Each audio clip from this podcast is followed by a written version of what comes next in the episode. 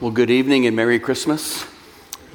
It's my joy to welcome you here to Central tonight and pray that you experience the powerful presence of the Lord Jesus here among us as we worship Him tonight on Christmas Eve. Maybe you've come here tonight and you are very familiar with what happened and what we're celebrating, what we remember on that Christmas all those years ago. But perhaps we aren't all equally clear on the why of Christmas. Why did Jesus come? Why do we celebrate tonight? Well, we have an answer in our text from the lips of an angel. The answer comes in his name, the Word made Savior. Let's pray as we turn our minds and our hearts to Matthew 1, beginning in verse 18. Let's pray together. Holy Spirit, we ask that you would open our eyes that we could behold Jesus, the beautiful, wonderful Jesus here and enable us to worship Him, our Savior. So, Lord, we ask that the words of my mouth and the meditations of all of our hearts would be pleasing and acceptable in your sight, O Lord, our rock and our Redeemer. We ask it in Jesus' name. Amen. Hear God's word from Matthew 1, beginning in verse 18. Now, the birth of Jesus Christ took place in this way. When his mother Mary had been betrothed to Joseph, before they came together, she was found to be with child from the Holy Spirit. And her husband Joseph, being a just man and unwilling to put her to shame, resolved to divorce her quietly. But as he considered these things, behold, an angel of the Lord appeared to him in a dream, saying, Joseph, son of David, do not fear to take Mary as your wife for that which is conceived in her is from the Holy Spirit.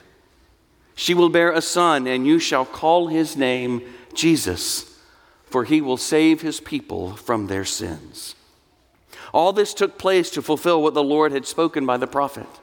Behold, the virgin shall conceive and bear a son, and they shall call his name Emmanuel, which means God with us. When Joseph woke from his sleep, he did as the angel of the Lord commanded him. He took his wife, but knew her not until she had given birth to a son, and he called his name Jesus. This is God's good news of great joy. Glory to God in the highest. Some of you who know me well would not be surprised at all if I tell you that I've always loved nicknames. Loved them my whole life. I, that means I love to give people nicknames. And when I give someone a nickname, when I was younger especially, it would, it would say something that was true of them, something that was fun about their personality, something that connected to them somehow. For example, one of my best friends in high school was named Bo, and I nicknamed Bo Bebop because Bebop loved early 80s hip hop music. And so he became Bebop to not only me, but to all of our friends. Bo became Bebop.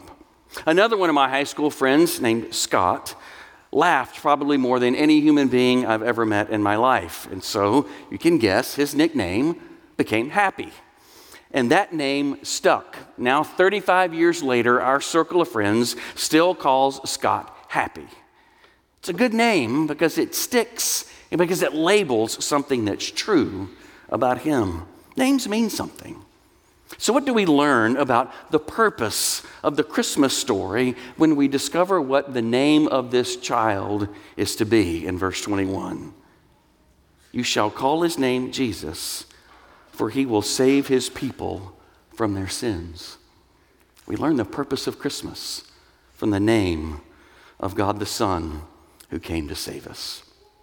Two brief points for us from this text tonight. And the first one is this Jesus saves. It's his name. Jesus saves.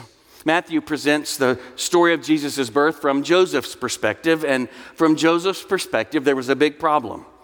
He and Mary were betrothed. That means that they were engaged, and in their world, their engagement would have happened when Mary was 13 or 14 years old. And to be betrothed to someone was to be uh, bound in an enforceable contract, a covenant in which this man and this woman would be married, but they weren't yet married. And the expectation would be that the couple wouldn't engage with one another sexually until after the marriage occurred. But while they were still betrothed, Mary turned up pregnant. And you might know that Nazareth, where they lived, was a small town. And for an unmarried Mary to be found pregnant would have brought great shame to not only her family, but also to Joseph's family. You know how people talk in small towns.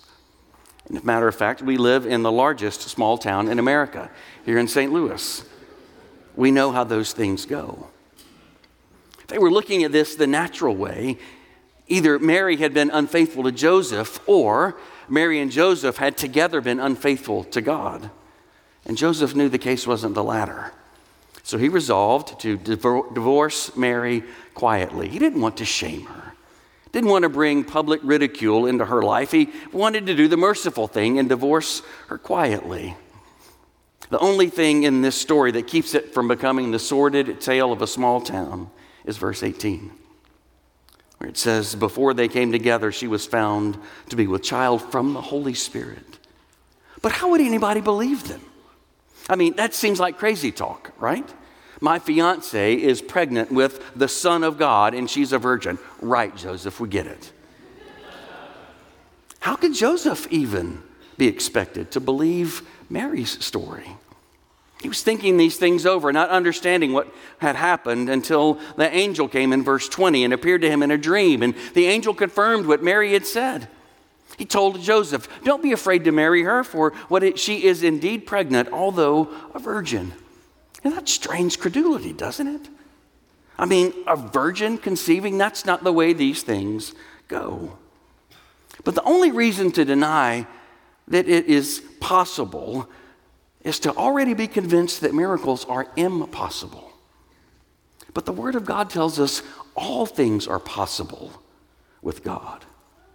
If there is a God, could he not intervene supernaturally? If there is a God who fashioned galaxies and flung stars into the sky and knows all of their names, if there's a God who created a womb, could he not also cause a virgin to conceive? Of course he could. And he does so here with a purpose, the purpose that's announced at the angel's voice in verse 21. This child is to be named Jesus, for he will save his people from their sins. The name isn't unusual. In Jesus' day, Jesus was the sixth most common name for little boys. It was analogous to the Hebrew name Joshua, and the name means God saves. But this isn't a little boy, a little boy like every other little boy. He came to embody the fact that God saves. There were lots of different ideas about how that could happen in the first century in Judea. When God had visited his people before, he, in, in the Old Testament, it was like a, a column and a pillar of fire, like in Sinai. Where he would come thundering through the prophets when they would warn of, ju- of judgment. But the angel here announces the simplicity of this child's name. His name means God saves. That's why he came.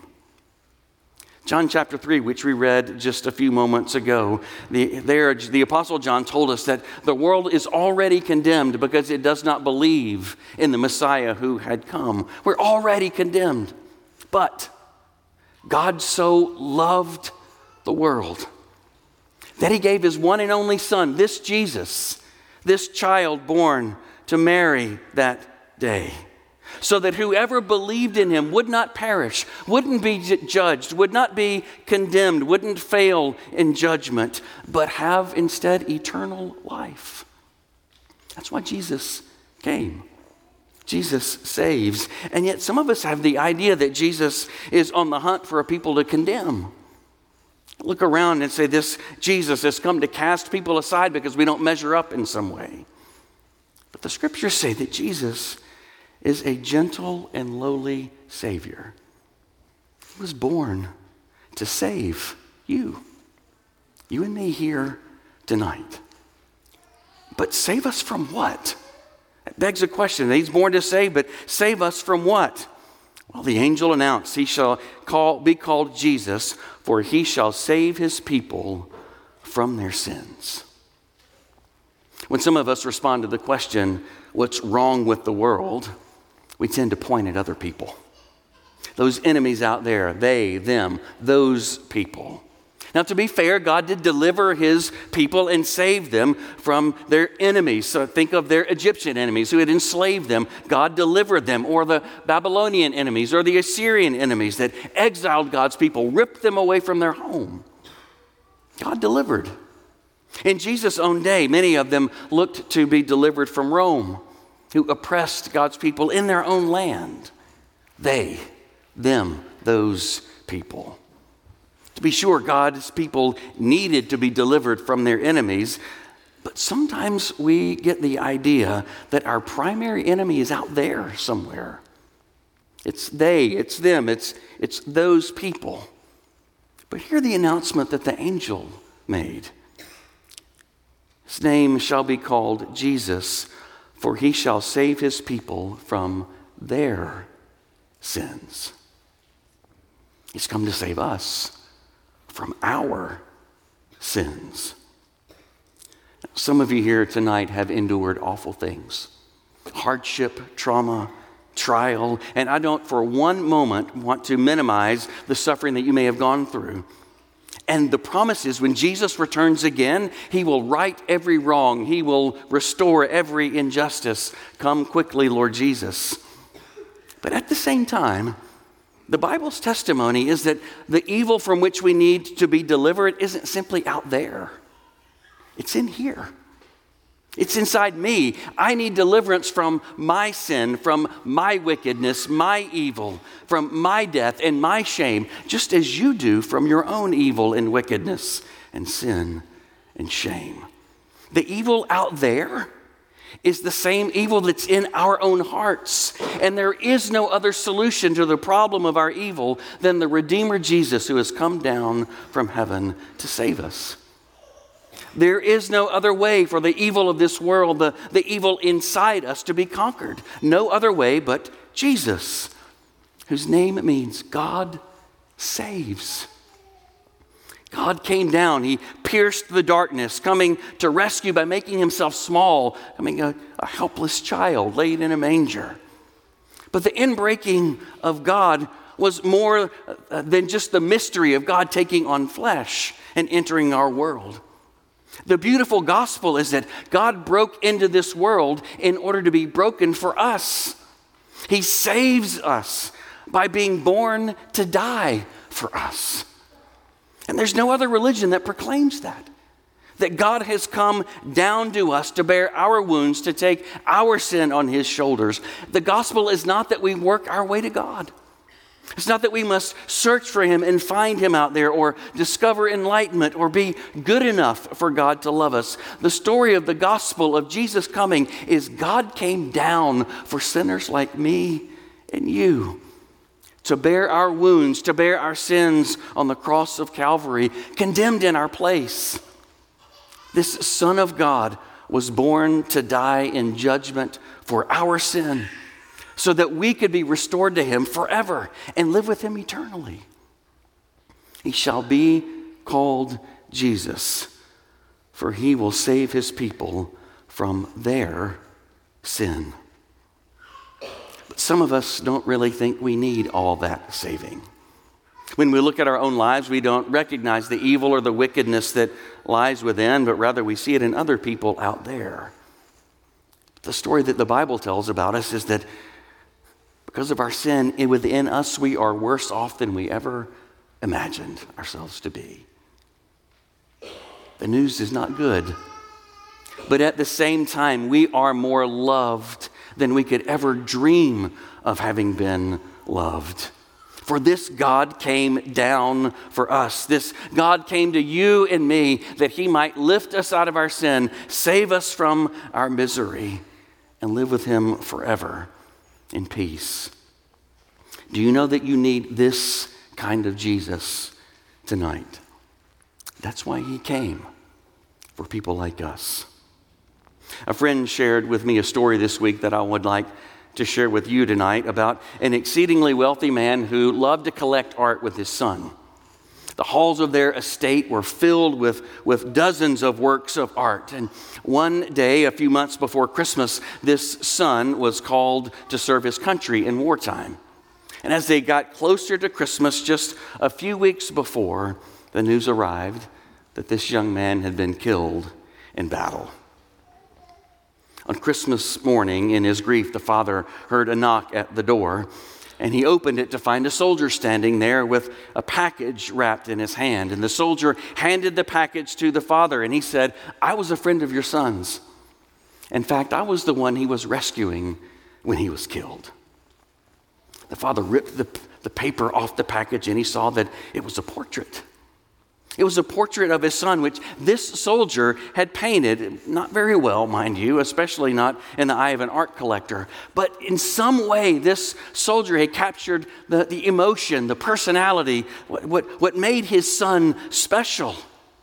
And with great joy, that father hung this portrait of his son over his mantle, alongside dozens of his works of art. And all through the winter, he sat in front of his fireplace gazing at this portrait of his son, whom he loved.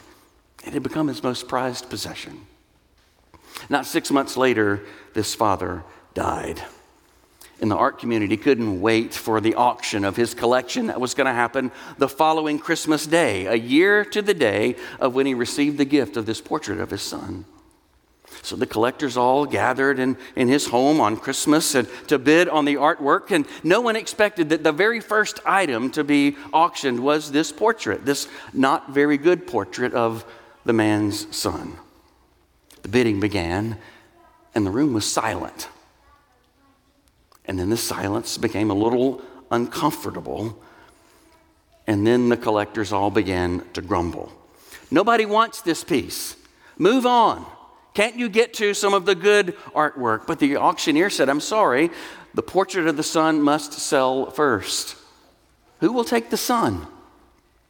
Finally, the neighbor bid $50 on the painting. He said, I, I knew that boy. I, I loved that boy. I would like to have his painting. $50. The auctioneer said, going once, going twice, and the gavel comes down, sold for 50 dollars. And then the auctioneer announced that the auction was now complete, and he thanked everyone for coming that day. Everyone was stunned. What, are you talking about? The auction is complete. There, there's millions of dollars worth of art left to be auctioned off here. What do you mean? The auctioneer simply replied, It's simple. According to the will of this Father, whoever takes the Son gets it all. Whoever takes the Son gets it all. That's the same message of Christmas. Have you taken the Son? Have you surrendered your life to this Son who has come to save you? Surrendered your, your past sins that He is able and willing to forgive all of them? Surrendered your present need Whatever's going on in your life right now, have you surrendered that to this Jesus who has come and will save you? Have you surrendered and rolled all of your future hopes onto his shoulders? Have you taken the Son tonight? This Son, this baby born, whom we celebrate on Christmas, is the same one who would die on the cross to forgive us for all of our sin. This baby, helpless and crying, is the one who cried out from the cross, It is finished, as he atoned for all of our sin. This baby, swaddled and laid down in the manger, is the same one who was raised up from the dead and now sits on the throne and rules over everything and everyone. This God saves because the Son gave his life for us. And if you receive the Son, the Apostle Paul says, will God not graciously with him give us all things? How far is God willing to go to love a sinner like me? A sinner like you? How far would God go? The answer is seen when we look down into the manger and we look up to the cross and we look into the empty tomb and see a God who is alive who came to save us.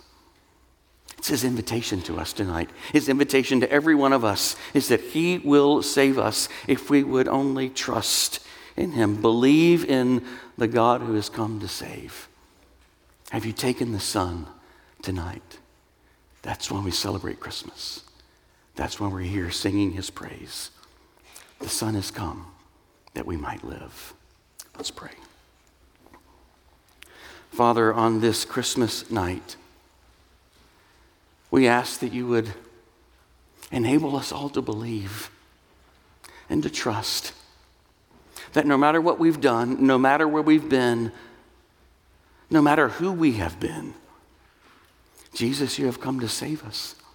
Save us from ourselves. Save us from our sins. Save us from the judgment that is coming. Lord, you came to save. And so we trust you tonight. We place all of our hopes and our dreams on your shoulders. We place all of our, our, our longing for things to be made right into your hands, Jesus. And we ask that you would enable us to follow after you as your children whom you dearly love. Tonight, on this Christmas Eve, O oh Lord, would you save? For you have come to seek and to save the lost. Come, Lord Jesus, quickly, we pray. And save us, we ask, in the strong name of Jesus. Amen.